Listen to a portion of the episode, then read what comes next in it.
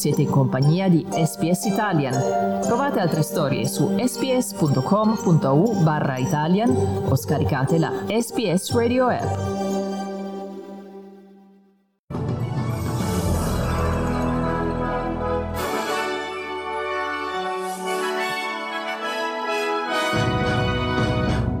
Condanna unanime all'assalto al Campidoglio da parte di sostenitori di Donald Trump e la campagna vaccinale in Australia inizia il mese prossimo. Qui Domenico Gentile con News Flash di SPS Italian.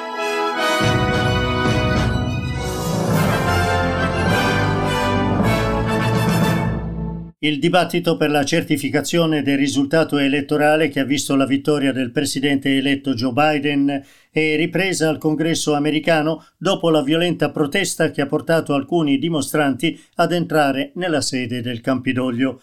La polizia ha confermato che una donna, rimasta ferita durante la protesta all'interno dell'edificio, è morta in ospedale. Nell'aprire la seduta al Senato, il vicepresidente Mike Pence ha detto che oggi è un giorno buio nella storia del paese. Pence ha condannato la protesta, fatto le condoglianze ai familiari della vittima e detto che la violenza non vincerà. We condemn the violence that took place here in the strongest possible terms.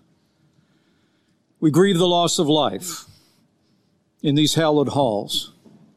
To those who wreaked havoc in our capital today, you did not win. Violence never wins. Freedom wins. And this is still the people's house. Il leader repubblicano al Senato, Mitch Connell, nel riprendere la seduta ha chiesto ai colleghi di completare il processo costituzionale e certificare il vincitore delle elezioni. Now, we assemble this afternoon to count our citizens' votes and to formalize their choice of the next president. Now we're going to finish exactly what we started. We'll complete the process the right way, by the book. We'll follow our precedents, our laws, and our Constitution to the letter. And we will certify the winner of the 2020 presidential election. A Washington è tornata la calma dopo che la polizia ha sgomberato i manifestanti e la sindaca Mariel Bowser ha introdotto il coprifuoco che resterà in vigore fino alle 6 di domani mattina. Il primo ministro Scott Morrison con un tweet ha condannato gli atti di violenza e ha auspicato un passaggio pacifico di consegne tra la vecchia e la nuova amministrazione nella grande tradizione americana, ha scritto Scott Morrison. Condanna è stata espressa anche dal leader dell'opposizione, Anthony Albanese, che ha criticato il presidente Trump per continuare a denunciare brogli elettorali senza fornirne alcuna prova e per avere fomentato la protesta.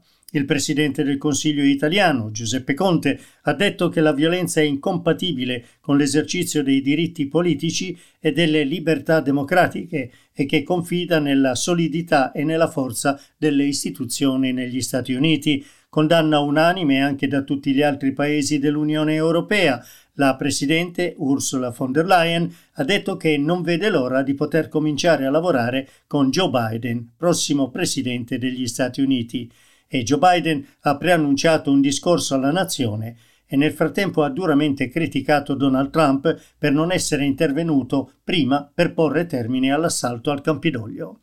Intanto Twitter e Facebook hanno bloccato gli account di Donald Trump, Twitter per 12 ore e Facebook per 24. Il presidente di Facebook, Mark Zuckerberg, dice che la situazione negli Stati Uniti è in stato di emergenza e ha assicurato che sta valutando altre misure per tenere la gente al sicuro.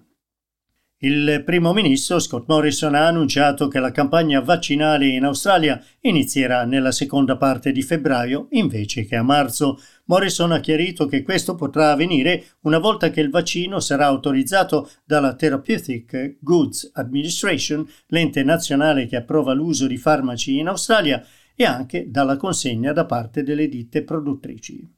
After considerable effort, including uh, with our vaccine suppliers, we are now in a position where we believe we'll be able to commence vaccinations of high priority groups in mid to late February. So we're talking about next month. Uh, this will, of course, remain conditional on a number of important factors, most importantly, uh, that final TGA approval and uh, the delivery of the vaccine from our suppliers. Sport, il prossimo turno di Serie A vede il Milan contro il Torino, l'Inter che andrà a fare visita alla Roma e la Juventus che ospiterà allo stadium il Sassuolo. Grazie per aver ascoltato News Flash di SBS Italian.